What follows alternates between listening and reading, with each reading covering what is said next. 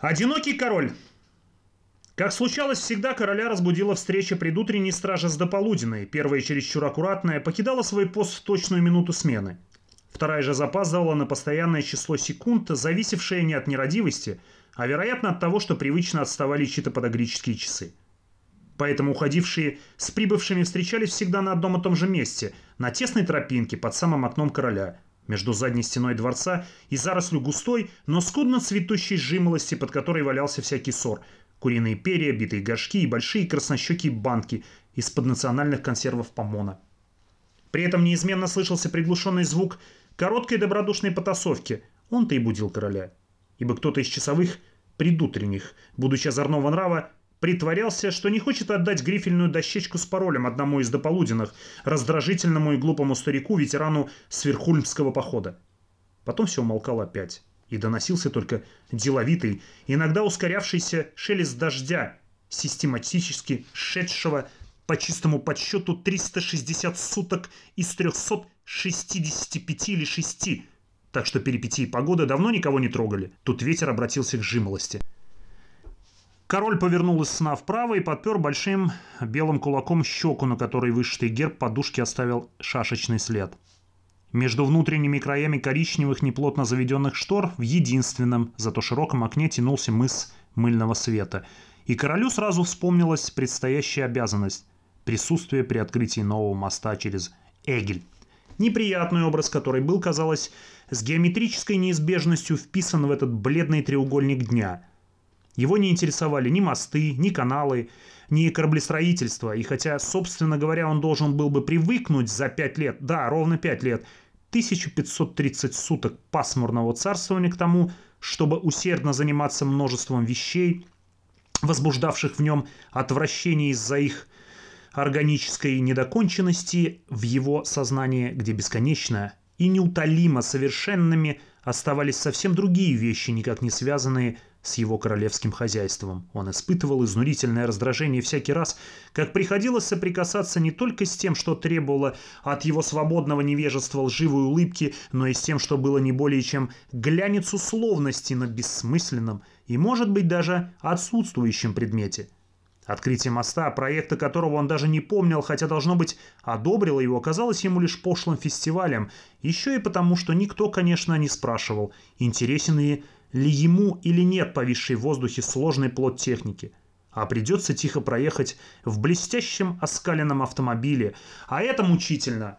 А вот был другой инженер, о котором упорно докладывали ему после того, как он однажды заметил, просто так, чтобы от кого-то или от чего-то отделаться, что охотно занимался бы альпинизмом, будь на острове хоть одна приличная гора.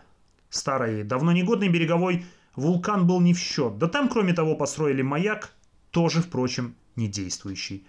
Этот инженер, сомнительная слава которого обжилась в гостиных придворных и полупридворных дам, привлеченных его медовой смуглотой и вкрадчивой речью, предлагал поднять центральную часть островной равнины, обратив его в горный массив путем подземного накачивания. Населению выбранной местности было бы разрешено не покидать своих жилищ, но во время опухания почвы – Трусы, которые предпочли бы отойти подальше от опытного участка, где жались их кирпичные домишки и мычали, чуя элевацию изумленные красные коровы, были бы наказаны тем, что возвращение в Освояся по новосозданным крутизнам заняло бы гораздо больше времени, чем недавнее отступление по обреченной равнине. Медленно и округло надувались луговины, валуны поводили плечами, летаргическая речка, упав с постели, неожиданно для себя превращалась в альпийский водопад. Деревья цугом уезжали в облака, причем многим это нравилось, например, елям – Упираясь о борт того другого крыльца, жители махались, махали платками и любовались воздушным развитием окрестностей, а гора все росла. Росла, пока инженер не отдавал приказа остановить работу чудовищных насосов. Но, но король приказа не дождался, снова задремал, едва успев пожалеть, что, постоянно сопротивляясь готовности советников помочь осуществлению любой вздорной мечты, между тем как самые естественные, самые человеческие его права стеснялись глухими законами – он не разрешил приступить к опыту. Теперь же было поздно. Изобретатель покончил с собой, предварительно запатентовав комнатную виселицу. Так, по крайней мере, сонная пересказала сонному. Король проспал до половины восьмого, и в привычную минуту, тронувшись в путь, его мысль уже шла навстречу Фрею, когда Фрей вошел в спальню. Страдая астмой, дряхлый конвахер издавал на ходу странный добавочный звук, точно очень спешил, хотя, по-видимому, спешка была не в его духе, раз он до сих пор не умер. На табурет с вырезанным сердцем он опустил серебряный таз, как делал уже полвека при двух королях. Ныне он будил третьего, предшественником которого эта пахнущая ванилью и как бы колдовская водица служила, вероятно, для умывания, но теперь была совершенно излишней. А все-таки каждое утро появлялся таз, табурет, пять лет тому назад сложенное полотенце. Все издавая свой собственный звук, Фрей впустил день целиком, и король всегда удивлялся, отчего это он раньше всего не раздвигал штор, вместо того, чтобы в полутьме, почти наугад, подвигать к постели табурет с ненужной посудой. Но говорить с Фреем было немыслимо из-за его белой как лунь глухоты. От мира он был отделен ватой старости. И когда он уходил, поклонившись постели, в спальне отчетливее тикали стенные часы, словно получив новый заряд времени. Теперь эта спальня была ясна, с трещиной поперек потолка, похожей на дракона, с громадным столбом-вешалкой, стоящим как дуб в углу, с прекрасной гладильной доской, прислоненной к стене, с устарелым приспособлением для сдирания сапога за каблук в виде большого чугунного жука-рогача, таящего у подола кресла, облаченного в белый чехол. Дубовый платяной шкаф, толстый, слепой, одурманенный нафталином, соседствовал с яйцеобразной корзиной для грязного белья, поставленной тут неизвестным Колумбом. Там и сям на голубоватых стенах кое-что было понавешено – уже проговорившиеся часы, аптечка, старый барометр, указывающий по воспоминаниям недействительную погоду, карандашный эскиз озера с камышами и улетающей уткой, близорукая фотография господина в крагах верхом на лошади со смазанным хвостом, которую держал под узцы серьезный конюх перед крыльцом. Тоже крыльцо, собравшееся на ступеньках напряженной прислугой, какие-то прессованные пушистые цветы под пыльным стеклом в круглой рамке – немногочисленность предметов и совершенная их чуждость нуждам и нежностям того, кто пользовался этой просторной спальней, где когда-то, кажется, жила экономка, как называли жену предшествовавшего короля. Придавали ей таинственно необитаемый вид. И если бы не принесенный таз, да железная кровать, на которой сидел, свесив мускулистые ноги человек в долгой рубахе с вышитым воротом, нельзя было бы себе представить, что тут кто-либо проводит ночь. Ноги нашарили пару софьяновых туфель, и, надев серый, как утро, халат, король прошелся скрипу... по скрипучим половицам к обитой войлоком двери. Когда он вспоминал впоследствии это утро, ему казалось, что при вставании он испытывал и в мыслях, и в мышцах непривычную тяжесть, роковое бремя грядущего дня. Так что, несомое этим днем страшнейшее несчастье, уже под маской ничтожной скуки, стражившая мост через Эгель при всей своей нелепости и непредвиденности, ощутилось им затем как некое разрешение. Мы склонны придавать ближайшему прошлому «Вот я только что держал, вот положил сюда, а теперь нету черты, роднящие его с неожиданными с неожиданным настоящим, которое на самом деле лишь выскочка, кичащаяся купленными гербами. Рабы связности, мы тащимся призрачным звеном прикрыть перерыв – Оглядываясь, мы видим дорогу и уверены, что именно эта дорога нас привела к могиле или к ключу, близ которых мы очутились. Дикие скачки и провалы жизни переносимы мыслью только тогда, когда можно найти в предшествующем признаки упругости или зыбучести. Так, между прочим, думалось несвободному художнику Дмитрию Николаевичу Синеусову, и был вечер, и вертикально расположенными рубиновыми буквами горело слово «гараж». Король отправился на поиски утреннего завтрака. Дело в том, что никогда ему не удавалось установить наперед, в каком из пяти возможных покоев, расположенных вдоль холодной каменной галереи с паутинами на косых стеклах, будет его ожидать кофе. Поочередно отворяя двери, он выглядывал накрытый столик и, наконец, отыскал его там, где это явление случалось всего реже, под большим роскошно темным портретом его предшественника. Король Гафон был изображен в том возрасте, в котором он помнил его по чертам, осанке и телосложению было сообщено великолепие, никогда не бывшее свойственным этому сутулому, вертлявому и неряшливому старику с безволосым, кривоватым по бабье сморщенным надгубьем. Слава родного герба «Видите, владеть», а старики в применении к нему переделали в кресло и ореховая водка. Он процарствовал 30 с лишним лет, не возбуждая ни в ком ни особой любви, ни особой ненависти. Одинаково веря, в си... одинаково веря в силу добра и в силу денег, ласково соглашаясь с парламентским большинством, пустые человеколюбивые стремления коего нравились его чувствительной душе и широко вознаграждая из тайной казны деятельность тех депутатов, чья преданность престолу служила залогом его прочности. Царство недавно стало для него маховым колесом механической привычки, и таким же ровным верчением было темное повиновение страны, где как тусклый и трескучий ночник едва светился парламент.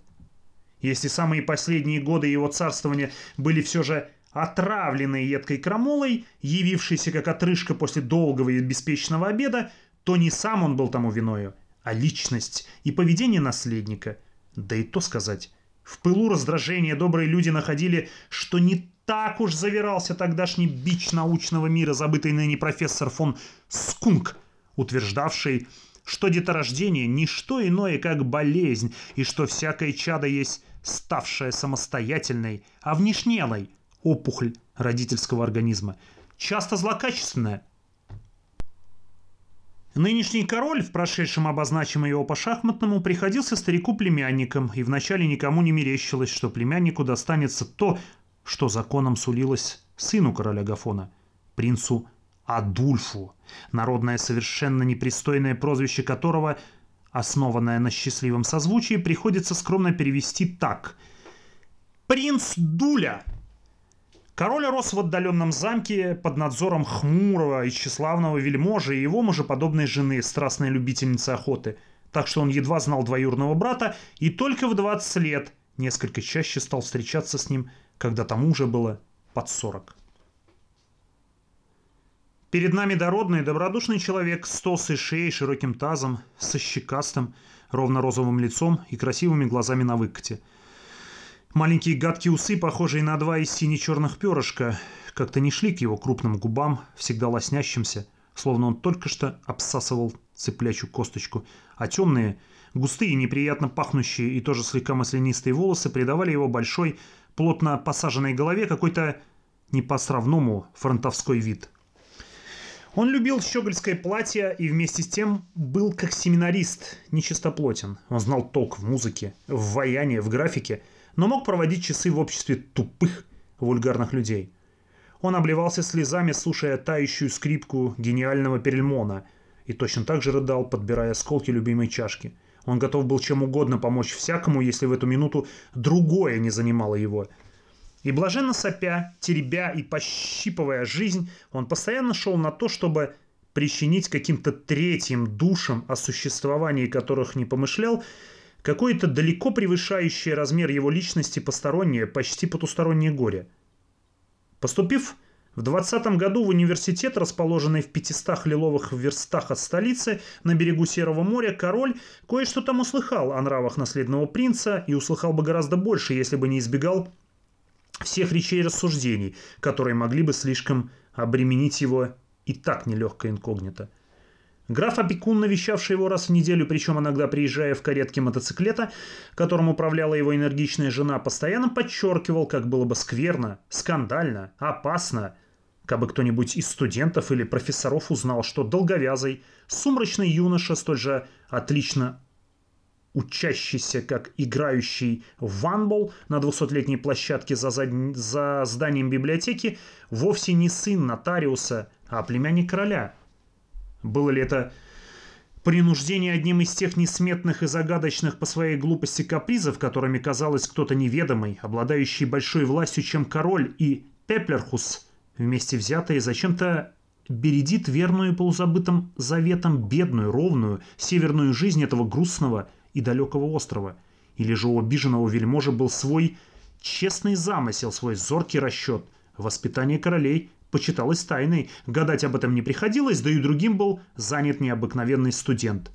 Книги, мяч, лыжи, в те годы зимы были снежные, но главное – ночные, особенные размышления у камина, а немного позже близость с Белиндой достаточно заполняли его существование, чтобы его не заботили шашни метаполитики. Мало того, трудолюбиво занимаясь отечественной историей, он никогда не думал о том, что в нем спит та же самая кровь, что бежала по жилам прежних королей, или что жизнь, идущая мимо него, есть та же история, вышедшая из туннеля веков на бледное солнце.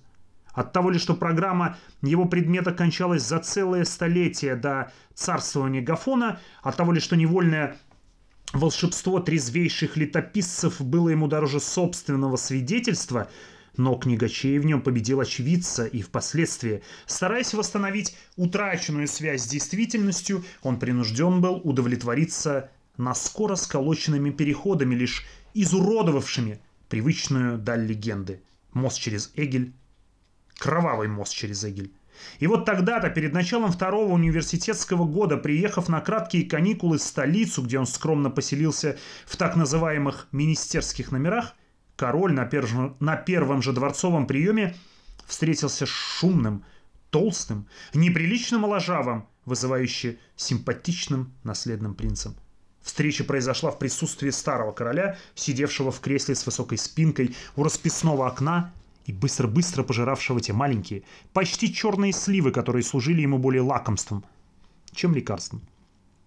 Сначала как бы не замечая молодого родственника и продолжая Обращаться к двум подставным придворным. Принц, однако, повел разговор, как раз рассчитанный на то, чтобы обольстить новичка, к которому он стоял в полоборота, глубоко запустив руки в карманы мятых клетчатых панталон, выпитив живот и покачиваясь с каблуков на носки. «Возьмите», — говорил он своим публичным, ликующим голосом, — Возьмите всю нашу историю, и вы увидите, господа, что корень власти всегда воспринимался у нас как начало магическое, и что покорность была только тогда возможна, когда она в сознании покоряющегося отождествлялась с неизбежным действием чар. Другими словами, король был либо колдун, либо сам был околдован, иногда народом, иногда советниками, иногда супостатом, снимающим с него корону, как шапку с вешалки – Вспомните самые дремучие времена власти жрецов, болотных людей, поклонение светящемуся мху и прочее, а потом первые языческие короли, как их Гильдрос, Афодрос и третий, я уже не помню словом, тот, который бросил кубок в море, после чего трое суток рыбаки черпали морскую воду, превратившуюся в вино.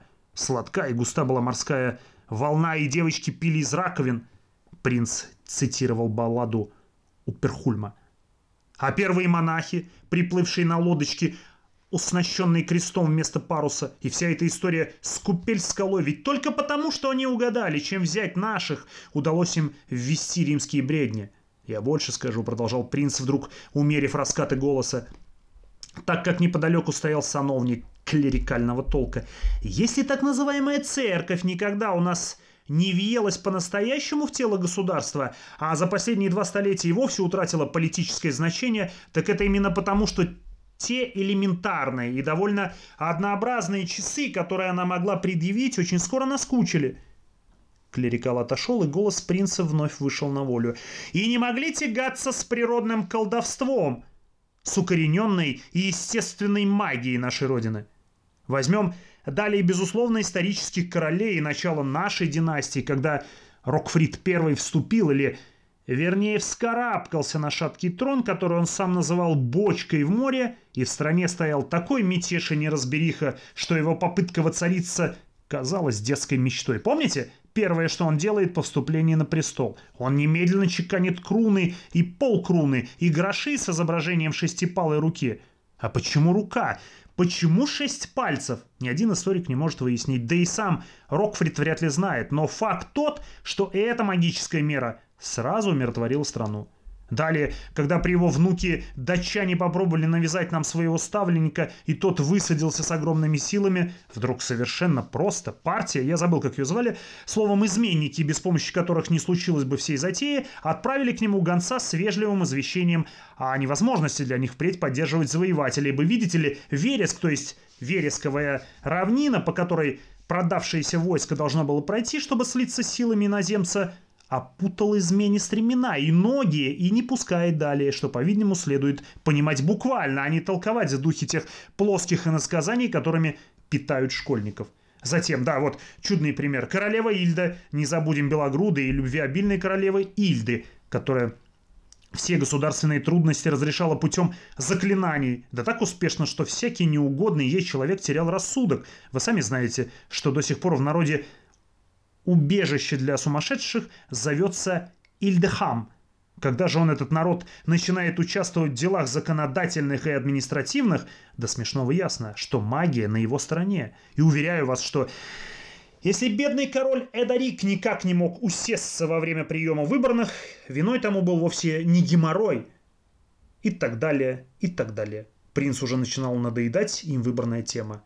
Жизнь страны, как некая амфибия, держит голову в простой северной действительности, а брюхо погружает в сказку, в густое живительное волшебство. Недаром у нас каждый мшистый камень, каждое старое дерево участвовал хоть раз в том или другом волшебном происшествии – вот тут находится молодой студент. Он изучает предмет и, думаю, подтвердит мое мнение. Серьезно и доверчиво слушая рассуждения принца, король поражался тем, до чего они совпадают с его собственными мыслями. Правда, ему казалось, что хрестоматийный подбор примеров, производимый речистым наследником, несколько грубоват, что все дело не только в разительных проявлениях чудесного, сколько в оттенках его глубокого и вместе туманно окрашивающих историю острова – но в основном положении он был, безусловно, согласен, так он и ответил, опустив голову и кивая самому себе. Только гораздо позже он понял, что совпадение мыслей, так удивившее его, было следствием почти бессознательной хитрости со стороны их прокатчика, у которого, несомненно, было особого рода чутье, позволявшего ему угадывать лучшую приманку для всякого свежего слушателя – Король, покончив со своими сливами, подозвал племянника и, совершенно не зная, о чем с ним говорить, спросил его, сколько студентов в университете. Тот смешался. Не знал, сколько, был слишком ненаходчив, чтобы назвать любую цифру. «Пятьсот? Тысяча?» – допытывался король с какой-то ребяческой надеждой в тоне. «Наверное, больше», — применительно добавил он, и, не добившись вразумительного ответа и немного подумав, еще спросил, любит ли племянник верховую езду. Тут вмешался наследник с присущей ему сочной непринужденностью, предложив двоюродному брату совместную прогулку в ближайший четверг. «Удивительно, до чего он стал похож на мою бедную сестрицу», — проговорил король с машинальным вздохом, снимая очки и суя их обратно в грудной карманчик коричневой с брандербургами куртки. «Я слишком беден», — продолжал он, — «чтобы подарить тебе коня. Но у меня есть чудесный хлыстик». «Гоцен!» — обратился он к министру двора. Где чудесный хлыстик с собачьей головкой? Разыщите, потом и дайте ему. Интересная вещица. Историческая вещица. Ну так вот, очень рад. А коня не могу. Пара есть до берегу для катафалка. Не взыщи. Беден. Он жжет, сказал принц полголоса и отошел, напевая. В день прогулки погода стояла холодная и беспокойная. Летело перламутровое небо, склонялся лазняк по оврагам, копыта вышлепывали брызги из жирных луж в шоколадных колеях. Каркали вороны, а потом за мостом всадники свернули в сторону и поехали рысью по темному вереску, над которым там и сям высилась тонкая, уже желтеющая береза. Наследный принц оказался отличным наездником, хотя, видимо, в манеже и не учился.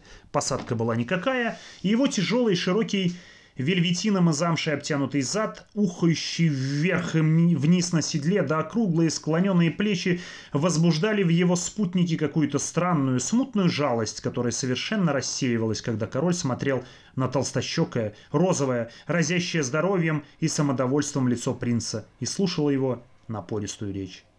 Присланный накануне хлыстик взят не был.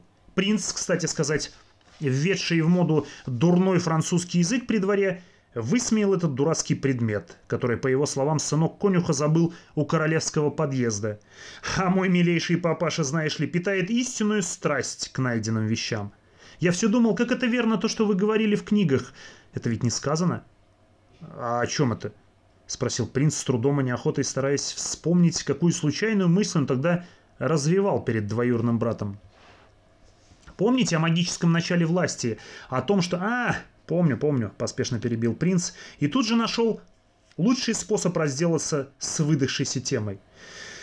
«Только знаешь», — сказал он, — «я тогда не докончил. Слишком было ушасто. Видишь ли, все наше теперешнее несчастье – это странная тоска государства, инертность страны, вялая ругань в Пеплерхусе. Все это так потому, что самая сила чар и народных, и королевских как-то сдала, улетучилась, и наше отечественное волхование превратилось в пустое фокусничание. Но не будем сейчас говорить об этих грустных предметах, обратимся к веселым. Скажи, ты в университете, верно, немало обо мне наслышался? Воображаю. Скажи, о чем говорилось? Что ж ты молчишь? Говорилось, что я развратен, не так ли? Я сплетен не слушал, но кое-что в этом роде болтали. Что ж, молва поэзия правда. Ты еще мальчик, и к тому уже довольно красивый мальчик в придачу. Так что много ты сейчас, так что многого ты сейчас не поймешь. Я тебе только одно замечу: все люди в сущности развратны. Но когда это делается под шумок, когда в торопях, скажем, обжираешься вареньем в темном углу или бог знает что поручаешь собственному воображению, а это не в счет, это преступлением не зовется. Когда же человек откровенно и трудолюбиво удовлетворяет желания, навязанные ему требовательным телом, тогда люди начинают трубить о беспутстве. И еще, если бы в моем случае это законное удовлетворение просто сводило все к одному и тому же однообразному приему, общественное мнение с этим бы примирилось, разве что пожурило бы меня за слишком частую смену любовниц. Но, боже мой, какой поднимается шум от того, что я не придерживаюсь канонов распутства, а собираю мед повсюду. Люблю все, и тюльпаны, и простую травку, потому что, видишь ли, докончил принц, улыбаясь и щурясь. Я, собственно, ищу только дробь прекрасного. Целое предоставляю добрым бюргерам. А эта дробь может найтись в балерине и в грузчике, в пожилой красавице и в молодом всаднике. «Да», — сказал король, — «я понимаю. Вы художник, скульптор, вы ищете форму. Принц придержал коня и захохотал. «Но знаешь, дело тут не в скульптуре, если только ты не путаешь галантность с галатеей, что, впрочем, в твоем возрасте простительно. Нет-нет, все это гораздо проще. Только ты меня, пожалуйста, не дичись, я тебя не съем. Я ужасно не люблю юношей, которые всегда на стороже. Если у тебя ничего нет лучше в виду, мы можем вернуться через город и пообедать над озером, а потом что-нибудь придумаем. Нет, боюсь, что у меня э, словом одно дело. Я как раз сегодня... Что ж, я тебя не неволю, добродушно сказал принц, и немножко дальше у мельницы они расстались. Как очень застенчивый человек, король не без труда принудил себя к этой верховой прогулке, казавшейся особо тяжелым испытанием именно потому, что принц слыл веселым собеседником. С минорным тихоней было бы легче заранее определить тон прогулки. Готовясь к ней, король старался вообразить все те неловкости, которые проистекут от того, что придется искусственно приподнять свое обычное настроение до искристого уровня Адульфа. При этом он себя чувствовал связанно первой встречи с ним, тем, что неосторожно признал свои мысли своими мысли человека, который теперь вправе ожидать, что и дальнейшее общение будет обоим столь же приятно, и составляя наперед подробную опись своих возможных промахов, а главное, с предельной ясностью представляя себе напряжение, свинец в челюстях, беспомощную скуку, которую он будет испытывать из-за враждебной способности всегда видеть со стороны себя свои бесплодные усилия слиться с самим собой и найти интересное в том, чему полагается быть интересным. Составляя эту опись, король еще преследовал маленькую практическую цель – обезвредить будущее, чье единственное орудие – неожиданность. Ему это почти удалось. Ограниченная в своем дурном выборе судьба, казалось, удовлетворилась тем нестрашным, которое он оставил вне поля воображения. Бледное небо, вересковый ветер, скрип седла, нетерпеливо отзывчивая лошадь, неиссякаемый монолог довольного собой спутника. Все это слилось в ощущение сносное. Тем более, что прогулки король мысленно поставил известный предел во времени. Надо было только дотерпеть. Но тогда новым своим предложением принц погрозился отодвинуть этот предел в неизвестность. Все возможности, кое надо было опять мучительно учесть. Причем снова навязывалось интересное, наперед заказывающее веселое выражение лица. Такое бремя, лишнее, непредвиденное, выдержать было нельзя, и потому, рискуя показаться неучтивым, он сослался на несуществующую помеху – Правда, как только он повернул лошадь, он об этой неучтивости пожалел столь же остро, как за минуту до того пожалел своей свободы. Таким образом, все неприятное, ожидавшее от будущего, выродилось в сомнительный отзвук прошедшего. Он подумал, не догнать ли принца и не закрепить ли первую основу дружбы посредством позднего, но тем более драгоценного согласия на новые испытания. Но щепетильная боязнь обидеть доброго, веселого человека не перевесила страха перед явной невозможностью оказаться на высоте этого веселья и этой доброты. И поэтому получилось так, что судьба все-таки перехитрила его и напоследок, уколом из-под тишка, обесценила то, что он готов был считать за победу. Через несколько дней он получил еще одно приглашение от принца. Тот его просил заглянуть в любой вечер на будущей неделе. Отказаться король не мог. Впрочем, чувство облегчения, значит, тот не обиделся, обманчиво сглаживало путь. Его ввели в большую, желтую, оранжерейно теплую комнату, где на таманках, на пуфах, на пухлом ковре сидело человек 20 с приблизительно равным числом женщин и мужчин. На одну долю секунды хозяин был как бы озадачен появлением двоюродного брата. Точно забыл, что звал его, или думал, что звал в другой день.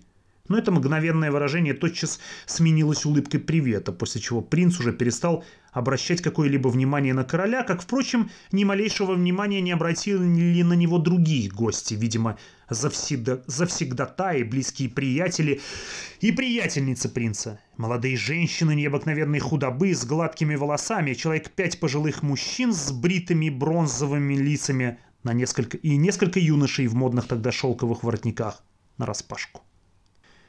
Среди них король вдруг узнал знаменитого молодого акробата, хмурого блондинчика с какой-то странной тихостью в движениях и поступе. Точно выразительность его тела, столь удивительная на арене, была одеждой приглушена.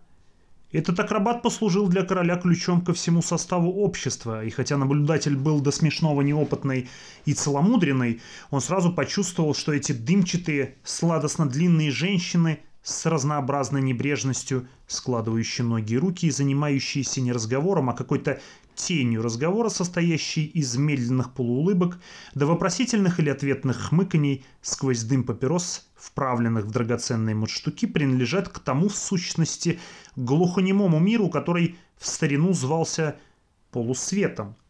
Занавески опущены, читать невозможно.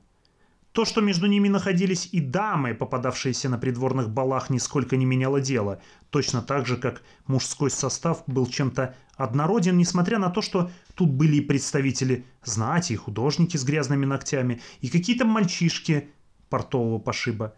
Но именно потому, что наблюдатель был неопытный и целомудренный, он тотчас усомнился в первом невольном впечатлении и обвинил себя в банальной предвзятости, в рабском доверии пошлой молве – он решил, что все в порядке, то есть, что его мир нисколько не нарушен включением этой новой области, и что все в ней просто и понятно. Жизнерадостный, независимый человек свободно выбрал себе друзей. Тихо беспечный и даже чем-то детский ритм этого общества особенно успокоил его. Курение машинальных папирос, мелкая, сладкая снеть на тарелочках с золотыми жилками, товарищеские циклы движений – кто-то для кого-то нашел ноты, кто-то примерил на себе ожерелье соседки. Простота, тишина. Все это по-своему говорило о той доброте, которую король, сам ею не обладая, мучительно узнавал во всех явлениях жизни. Будь это улыбка конфеты в ее гофрированном чепчике или угаданный в чужой беседе звук давней дружбы. Сосредоточенно, сосредоточенно хмурясь и изредка разрешая серии взволнованных стонов, оканчивающихся кряком досады, принц занимался тем, что старался загнать все шесть шариков в центр круглого лабиринта из стекла. Рыжеволосая в зеленом платье и сандалиях на босу ногу повторяла со смешным унынием, что это ему не удастся никогда. Но он долго упорствовал. Тряс ретивый предмет, слегка топал ногой и начинал с изного.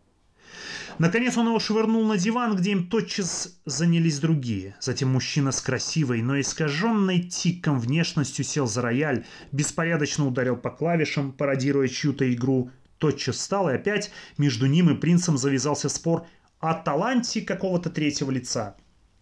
Вероятно, автора оборванной мелодии. А рыжая, почесывая сквозь платье длинное бедро, стала объяснять причину чьей-то сложной музыкальной обиды – Вдруг принц посмотрел на часы и обратился к молодому человеку, пившему в углу оранжат. «Ондрик!» — проговорил он с озабоченным видом. «Кажется, пора». Тот угрюмо облизнулся и поставил стакан и подошел к принцу. Толстыми пальцами расстегнув ему панталоны, принц извлек всю розовую массу срамных частей и, выбрав главную, стал равномерно тереть ее глинцевитый стержень. «Сначала мне показалось, — рассказывал король, — что я сошел с ума, что у меня галлюцинация. Больше всего его потрясла естественность процедуры. Он почувствовал подступ физической тошноты и вышел. Выбравшись на улицу, он некоторое время даже бежал. Единственное лицо, с которым он признавал возможным поделиться своим возмущением, был его опекун. Не испытывая никакой любви к малопривлекательному графу, он все же решил, что обратиться к нему необходимо. Других близких у него не было. Он с отчаянием спросил графа, как это может быть, чтобы человек таких нравов, к тому же уже пожилой, то есть не подверженный перемене, стал бы правителем страны, при том свете, в котором он неожиданно увидел наследника. Он увидел и то, что помимо отвратительного распутства и несмотря на склонность к искусствам, принц в сущности дикарь, грубый самоучка, лишенный настоящей культуры, присвоивший горстью бисера, умело щеголявший блеском переимчивой мысли и уж, конечно, вовсе не озабоченный вопросами будущего царствования. Король спрашивал, не бред ли, не сонная ли чепуха вообразить такого человека на троне, однако так спрашивая, он не ожидал практического ответа. Это была риторика молодого разочарования. Но как-никак в отрывистых, ломких словах он был не красноречив по природе. Выражая свое недоумение, король впервые обогнал действительность и заглянул ей в лицо. Пускай он сразу же отстал снова, виденное все же отпечаталось у него в душе, и впервые ему открылось гибельное положение государства, осужденного стать игралищем похотливого хахаля. Граф выслушал его со вниманием, изредка обращая на него взгляд голых, стервяничьих глаз. В них сквозило странное удовлетворение. Расчетливый, неторопливый, он отвечал своему питомцу весьма осторожно, как бы не совсем соглашаясь с ним, успокаивая его тем, что случайно подсмотренное сильнее, чем следовало, повлияло на его суждение, что принц всего лишь хотел путем некоторого режима помешать молодому другу тратить силы на дурных женщин, и что у принца есть качества, которые могут сказаться преступление его на престол. Напоследок граф небрежно предложил познакомить короля с одним умным человеком, известным экономистом по фамилии Гум. Тут граф преследовал двоякую цель. Во-первых, он снимал с себя ответственность за дальнейшее и оставался в стороне – что оказалось бы весьма удобным, случись беда. Во-вторых, он передавал короля старому заговорщику, и таким образом начато было осуществление плана, который вредный лукавец лелеял, по-видимому, давно. Вот. Экономист Гум, круглобрюхий старичок в шерстяном жилете в синих очках на розовом лбу, подвижный, чистенький и смешливый. Король стал видеться с ним часто – в конце второго университетского года даже прогостил у него около недели. К этому времени король узнал достаточно о поведении наследного принца, чтобы не жалеть о своем первом возмущении. Не столько от самого Гума, который всегда куда-то катился, сколько от его родственников и окружения он узнал о тех мерах, которые в разное время употреблялись для воздействия на принца – Сначала это были попытки осведомить старого короля о забавах сына и добиться отцовского удержа. Действительно, когда то или другое с трудом дорвавшееся до королевского кабинета лицо в откровенных красках расписывало королю эти забавы, старик, побагровев и нервно запахиваясь в халат, выражал еще больший гнев, чем можно было надеяться. Он кричал, что положит конец что чаша терпения, в которой бурно плескался утренний кофе, переполнена, что он счастлив услышать чистосердечный доклад, что кобеля он сошлет на полгода в корабль-монастырь, плавучий скит, что а когда аудиенция кончалась и удовлетворенный докладчик собирался откланяться, старый король еще пыхтя, но уже успокоившись, с деловитым, конфиденциальным видом отводил его в сторону – хотя все равно они были одни, и говорил. «Да-да, я все это понимаю, но это так... Но послушайте, совершенно между нами, скажите, ведь если здраво подумать, ведь мой Адульф, холостой, озорной, любит немножко покудесить. Стоит ли так горячиться? Ведь и мы сами были молоды. Этот последний довод звучал, впрочем, довольно бессмысленно, так как далекая молодость короля протекла с млечной тихостью, а покойная королева, его супруга, до 60 лет держала его в строгости необыкновенной. Это была, кстати сказать, удивительно упрямая, глупая и мелочная женщина, постоянно склонная к невинным, но чрезвычайно нелепым фантазиям. И весьма возможно, что именно из-за нее дворцовый и отчасти государственный бунт принял те особые, словами трудно определить черты, странно совмещающие в себе капризность и косность, бесхозяйственность и чинность тихого сумасшествия, которые так мучили нынешнего короля. Второй по времени метод воздействия был значительно глубже. Он заключался в созыве и укреплении общественных сил. На какое-либо сознательное участие простого народа рассчитывать не приходилось. Среди островных пахарей, ткачей, булочников, плотников, ржечников, рыбаков и прочих превращение любого престола наследника в любого короля принималось так же покорно, как перемена погоды – Простолюдин смотрел на зарю в кучевых тучах, качал головой, и все, что в его темном и мшистом мозгу всегда было отведено привычное место для привычной напасти, государственной или природной. Мелкота и медленность экономической жизни, оцепеневший уровень цен, давно утративших спасительную чувствительность, ту действенность, коей создается внезапная связь между пустой головой и пустым желудком, угрюмое постоянство небольших, но как раз достаточных урожаев – Тайный договор между овощем и зерном, как бы условившихся пополнять друг друга и тем поддерживать равновесие, все это, по мнению Гума, устои хозяйства и его застой, держало народ в вялом повиновении. А если тут было своего рода колдовство, это тем хуже для жертв его вязких чар. Кроме того, это особенно печалило светлые умы. Принц Дуля среди простого народа и мещанства, различие между которыми было так зыбко, что постоянно можно было наблюдать весьма загадочное возвращение обеспеченного сына лавочника к скромному мужицкому промыслу его деда, пользовался какой-то пакостной популярностью. Здоровый смех, неизменно сопровождавший разговоры о его проказах, препятствовал их суждению. Маска смеха прилипала к устам – и эту мимику одобрения уже нельзя было отличить от одобрения истинного. Чем гаже развлекался принц, тем гуще крякали, тем молодцеватее и восторженнее хряпали по сосновым стволам красными кулаками. Характерная подробность, когда однажды Проездом верхом с сигарой во рту через глухое село принц, заметив смазливую девчонку, предложил ей покатать, ее покатать, и, несмотря на едва сдерживаемый почтением ужас ее родителей, умчался с ней на коне, а старый дед долго бежал по дороге, пока не упал в канаву. Вся деревня, по донесению агентов, восхищенно хохотала, поздравляя семью, наслаждаясь предположениями и не поскупясь на Озорные расспросы, когда спустя час девочка явилась, держа в одной руке сотенную бумажку, а в другой выпадыша, подобранного на обратном пути из пустынной рощи. В военных кругах недовольство против принца основано было не столько на соображениях общей морали и государственного престижа, сколько на прямой обиде, проистекавшей из его отношения к пуншу и пушкам.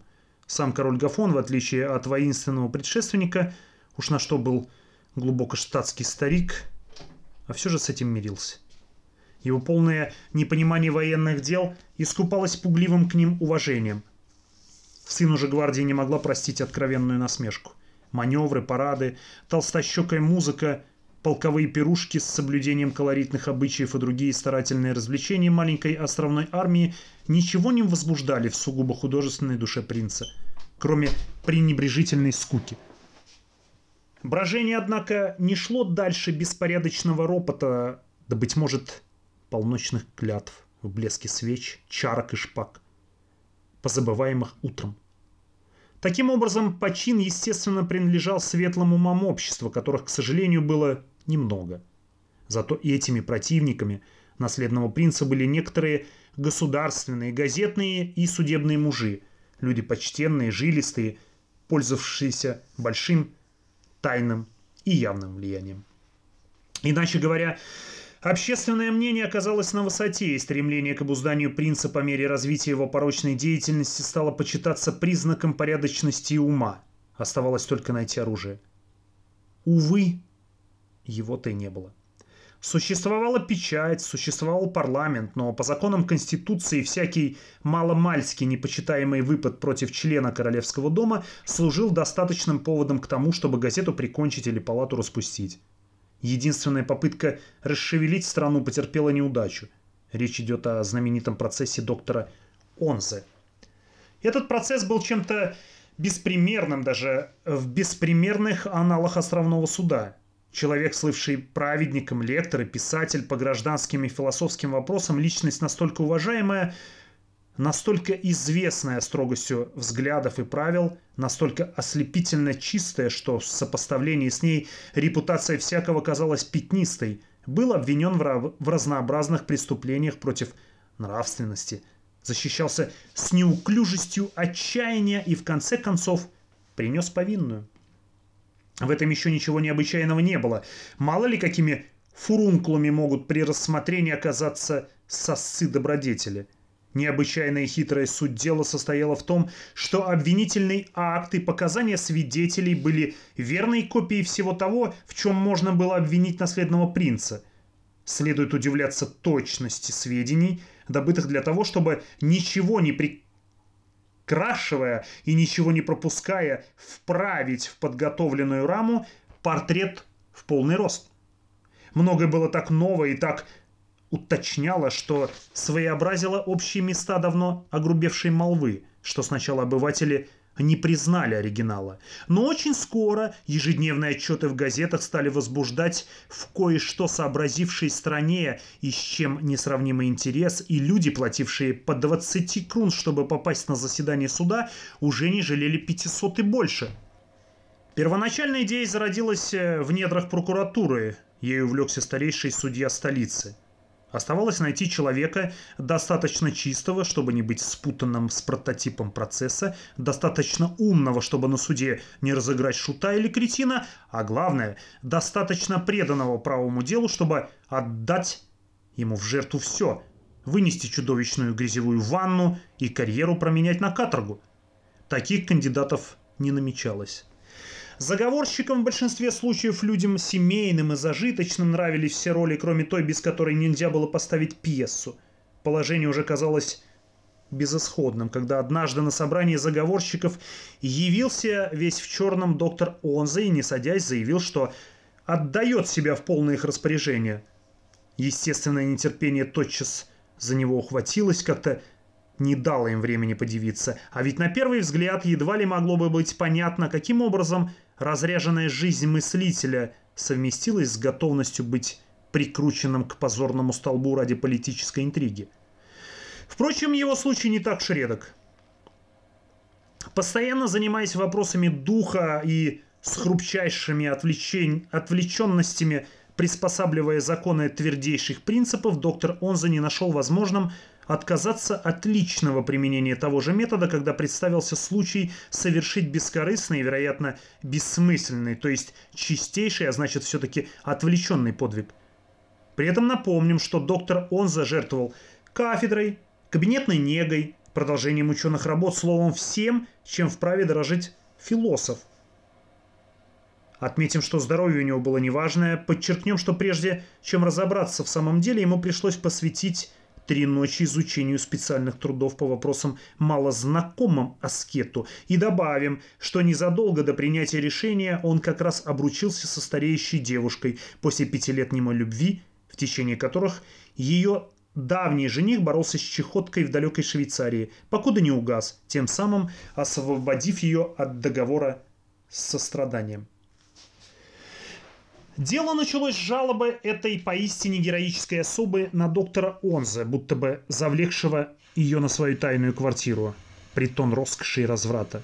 Такая же точно жалоба с единственной разницей, что квартира, под рукой снятая и обставленная заговорщиками, была не той, которую когда-то нанималась принцем для особых забав, а помещалась в доме напротив, чем сразу устанавливался признак полной зеркальности, отметивший весь процесс.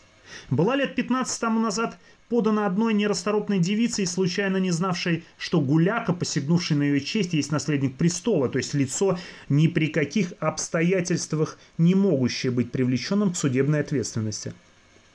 Далее многочисленные свидетели, иные из которых были навербованы из бескорыстных приверженцев, а, а иные из платных агентов, первых не совсем хватило, дали свои показания весьма талантливо составленные комиссией экспертов, среди которых был известный историк, два крупных литератора и опытные юристы. В этих показаниях деяния наследника развивались постепенно с соблюдением истинного порядка времени – лишь несколько сокращенного против того, которое понадобилось принцу, чтобы так раздражить общество. Любовь в повалку, ура-уранизм, умыкание подростков и многие другие утихи подробно излагались в виде вопросов, обращенных к подсудимому, отвечавшему значительно более кратко. Изучив все дело с прилежностью и методичностью, присущими его уму, доктор Онзе вовсе не думавший о театральном искусстве, в театр вообще не ходил, собственным ученым путем бессознательно дошел до прекрасного воплощения того типа преступника, длительное запирательство которого, рассчитанное в данном случае на то, чтобы хорошенько дать обвинению развиться, питается противоречиями и поддерживается растерянным упрямством.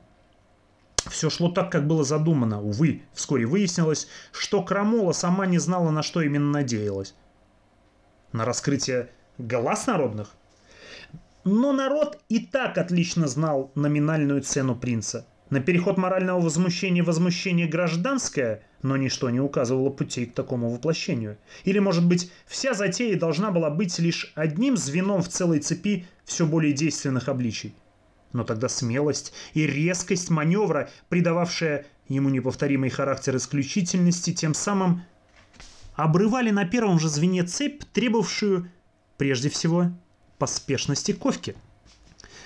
Как бы то ни было, печатание всех подробностей процесса только содействовало обогащению газет. Их тираж разросся, что в живительной тени иных находчивым лицам, например, Сиену, удалось наладить издание новых органов, преследующих те или иные цели, но сбыт которых был заранее обеспечен воспроизведением судебных отчетов. Число искренне возмущавшихся было ничтожно по сравнению с толпой смакующих любопытных. Народ читал и смеялся – это публичное разбирательство воспринималось им как замечательная потеха, устроенная пройдохами. Фигура принца приобрела в его сознании черты Полишинеля, которого, правда, хватает палкой по лакированной голове облезлый черт, но который все же не перестает быть любимцем зевак. Баловней Балаганов. Напротив, личность самоотверженного доктора не только не была оценена по достоинству, но возбуждала зло... злорадное улюлюканье, к сожалению, подхваченное бульварной печатью, ибо его положение понималось народом как жалкая исполнительность продажного умника. Словом, та специфическая популярность, которой всегда пользовался принц, только увеличилась, и самые насмешливые догадки о том, каково ему будет, будет читать о собственных проделках все же носили отпечаток того добродушия, которым невольно поощряется чужое младенчество. Знать, советники, двор и дворцовые члены Пеплеркуса были взяты врасплох и выжидательно, присмирев, потеряли бесценный политический темп. Правда, за несколько дней до приговора депутатам королевского крыла удалось путем замысловатого подкопа или подкупа провести в Пеплерхусе закон о запрещении газетам помещать судебные отчеты – бракоразводных и иных дел, могущих содержать соблазнительные детали, но так как по Конституции ни один закон не мог вступить в силу до истечения 40 дней с момента его принятия, это называлось беременность Фемиды, у газет было время спокойно писать о процессе до самого конца. Сам принц, отнеся к нему отнесся к нему с полным равнодушием, выраженным при том столь естественно, что можно было сомневаться, понимает ли он, о ком в действительности речь так как ни одна черточка дела не могла ему быть незнакома, то приходится заключить, что если ему не ошибло памяти, он отменно владел собой. Только раз его приближенным показалось, что тень раздражения мелькнула по его большому лицу. «Какая досада!» — воскликнул принц. «Почему этот шалун не звал меня на свои посиделки? Сколько потерянных удовольствий!» Что до короля, то хотя он тоже вида не показывал, но судя по тому, как он покашливал, складывая газету в ящик и снимая очки, да потому, как часто запирался с тем или другим советником, вызванным в неурочный час, ясно было, что он сильно задет. Рассказывали, что в одни процесса он несколько раз с притворной непринужденностью предлагал сыну яхту, чтобы тот на ней совершил небольшое кругосветное путешествие. Но принц хохотал и целовал отца в лысое темя. «Право же, голубчик», — повторял старик, — «преславно на море, возьмешь с собой винца, музыкантов, «Увы», — отвечал принц, качающий горизонт, развращает мою диафрагму. Процесс подходил к концу. Защита ссылалась на молодость обвиняемого, на горячую кровь, на соблазны холостой жизни. Все это было грубоватой пародией на попустительство короля. Прокурор произнес звериной силы речь переборщив и потребовав смертной казни. Последнее слово подсудимого внесло совсем неожиданную нотку. Истомленный долгим напряжением, измученный вынужденным барахтанием в чужих мерзостях и невольно потрясенный громами обвинителя, бедный доктор вдруг сдал, нервы его дрогнули, и после нескольких непонятных, слипшихся фраз он каким-то новым, истерически ясным голосом вдруг стал рассказывать, что однажды в молодости, выпив первый в жизни стакан Хазеля, согласился пойти с товарищем в публичный дом. И только потому не пошел, что упал на улице в обморок. Его свежее и непредвиденное признание вызвало в зале долго не смолкавший смех, а прокурор, потеряв голову, попытался зажать рот подсудимому. Затем присяжные, молча покурив в отведенной им комнате, вернулись, и приговор был объявлен. Доктор Онзе, доктор Онзе предлагалось 13 с половиной лет каторжных работ. Приговор был многословно одобрен печатью. При тайном свидании друзья жали руку мученику, прощаясь с ним. Но тут впервые в жизни, неожиданно для всех, и, может быть, для самого себя старый Гафон поступил довольно остроумно. Пользуясь своим неоспоримым правом, он доктора Онзе помиловал.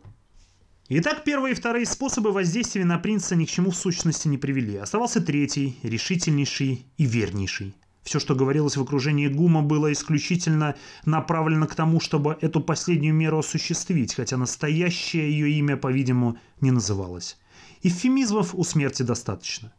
Король, попавший в сложную конспиративную обстановку, не отдавал себе отчета в том, что происходит, и причина этой слепоты была не только неопытная, неопытность молодости, так вышло еще и потому, что невольно и совершенно ложно считая себя зачинщиком, то есть вовсе не догадываясь, что он в действительности только почетный фигурант или почетный заложник, король никак не мог допустить мысль, что начатое им дело окончится кровью.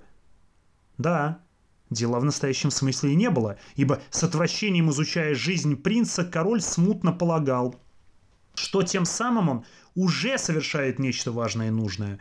И когда с течением времени ему несколько прискучили это изучение и постоянные разговоры все о том же, он, однако, принимал в них участие, добросовестно держался опостылевшей темы – все продолжая считать, что исполняет свой долг и содействует какой-то очень ясной ему силе, которая в конце концов волшебно превратит невозможного принца в приемлемого наследника. Если ему случалось им думать, что хорошо бы Адульфа заставить просто отказаться от престола, а и насказания, вероятно, употреблявшиеся заговорщиками могли невзначай принять такую форму, то этой мысли он, как ни странно, не доводил до конца, до себя – в продолжении почти двух лет промеж университетских занятий, постоянно общаясь с круглым гумом и его друзьями, он незаметно для себя запутался в очень тонкой и частой сети. И, может быть, принудительная скука, им ощущавшаяся, все яснее была не просто неспособностью, впрочем, свойственной его природе, долго заниматься вещами, постепенно обрастающими покровом привычки, за которым он уже не различал лучей их страстного возрождения, а была намеренно измененным голосом подсознательного предупреждения. Между тем, начатое задолго до его участия дело уже приближалось к своей красной развязке. В холодный летний вечер он был приглашен на тайное сборище, и так как в этом приглашении ничего необычайного не было, он туда и явился. Правда, ему вспомнилось потом, с какой неохотой, с каким тяжелым ощущением навязанности он отправлялся на сходку. Но с такими же чувствами он приходил и раньше – в большой, нетопленной, как бы условно обставленной комнате обои, камин, буфет с пыльным пивным рогом на полке. Все казалось бутафорией. Сидел человек 20 мужчин, из которых он не знал и половины. Тут в первый раз он увидел доктора Онзе, Мраморная лысина с впадиной посередине, густые светлые ресницы, мелкие рябины над бровями, рыжеватый оттенок скул, плотно сжатые губы, сюртук фанатика и глаза рыбы – Застывшее выражение покорности и просветленной печали не украшало его неудачных черт. К нему обращались с подчеркнутым уважением. Все знали, что после процесса невеста с ним разошлась, сославшись на то, что, вопреки рассудку, она все продолжает видеть на лице несчастного след марких пороков. в которых он за другого признался. Она скрылась в дальнюю деревню, где всецело ушла в школьное дело, а сам доктор Онза вскоре после события, которому это заседание предшествовало, удалился в небольшой монастырь. Среди присутствующих король еще отметил знаменитого юриста Шлисса, нескольких фратских депутатов Пеплерхуса, сына министра просвещения. На кожаном диване неудобно поместились три долговязых и мрачных офицера – Свободный венский стул нашелся около окна, на подоконнике которого ютился маленький, особняком державшийся человек с простоватым лицом, вертевший в руках фуражку почтового ведомства. Королю близко к нему сидевшего поразили его громадные, грубо обутые ноги, совершенно не шедшие к его мелкой фигуре. Так что получалось нечто вроде в упор снятой фотографии. Только потом он узнал, что этот человек был Сиен. Сначала королю показалось, что собравшиеся занимаются все теми же разговорами, к которым он уже привык. Что-то в нем опять внутренний друг даже захотела с какой-то детской горячностью, чтобы это сборище не отличалось от всех предыдущих. Но странный, противный жест гума, вдруг мимоходом положившего ему руку на плечо и загадочно кивнувшего, сдержанное, как бы замедленное звучание голосов, глаза офицеров, сидевших поодаль, заставили его насторожиться. Не прошло и двух минут, как он уже понимал, что в этой бутафорской комнате холодно разрабатывается уже решенное убийство принца. Он почувствовал дуновение у висков и тут же почти физическую тошноту, которую однажды испытал на вечере у двоюродного брата. Потому как молчаливый человечек на подоконнике взглянул на него с любопытством, с насмешкой, король понял, что это замешательство заметно – он встал, и тогда все повернулись в его сторону. И ежом остриженный тяжелый толстый человек, осыпанный перхотью и пеплом, говоривший в эту минуту, король давно уже не слышал слов, осекся. Он подошел к гуму, который выжидательно поднял треугольные брови. «Должен уйти», — сказал король. «Мне не здоровится, думаю, что мне лучше уйти». Он поклонился. Кое-кто вежливо приподнялся. Человечек на подоконнике, улыбаясь, закурил трубку. Приближаясь к двери, Король с кошмарным чувством думал о том, что она может быть нарисована, что ручка нарисована тоже, что отворить ее нельзя. Но вдруг она превратилась в настоящую дверь, и сопутствуемый каким-то юношей со связкой ключей, тихо вышедшим в ночных туфлях из другой комнаты, он спустился по длинной и темной лестнице –